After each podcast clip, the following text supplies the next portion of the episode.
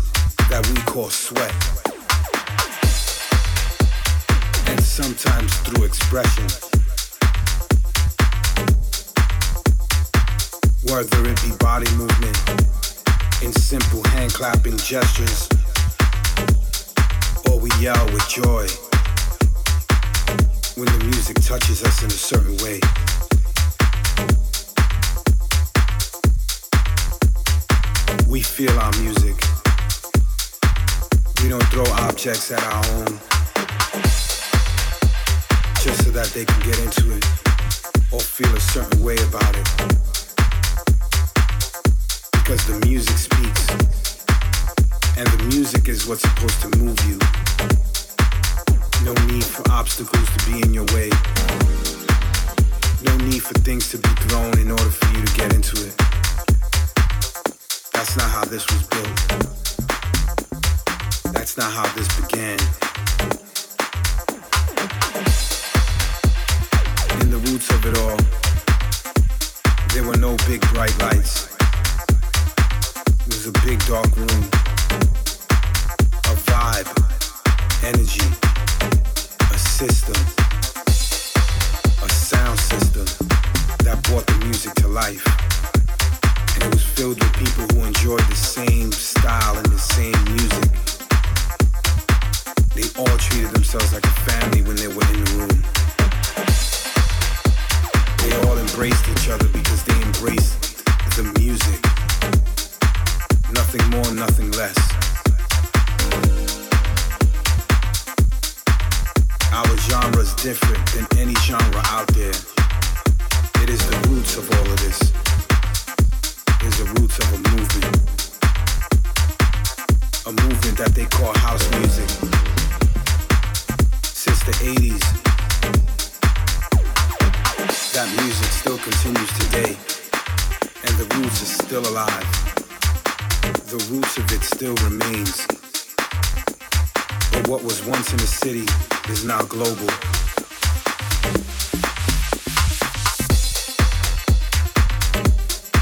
And there are those who don't really know what it is and trying to capitalize, but they can't. They're the true, organic people who can see right through it. Because it don't give you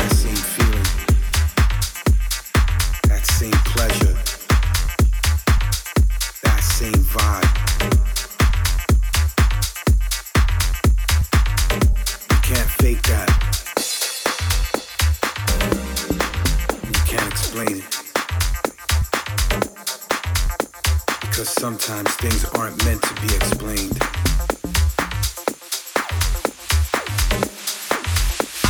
It's meant to be felt.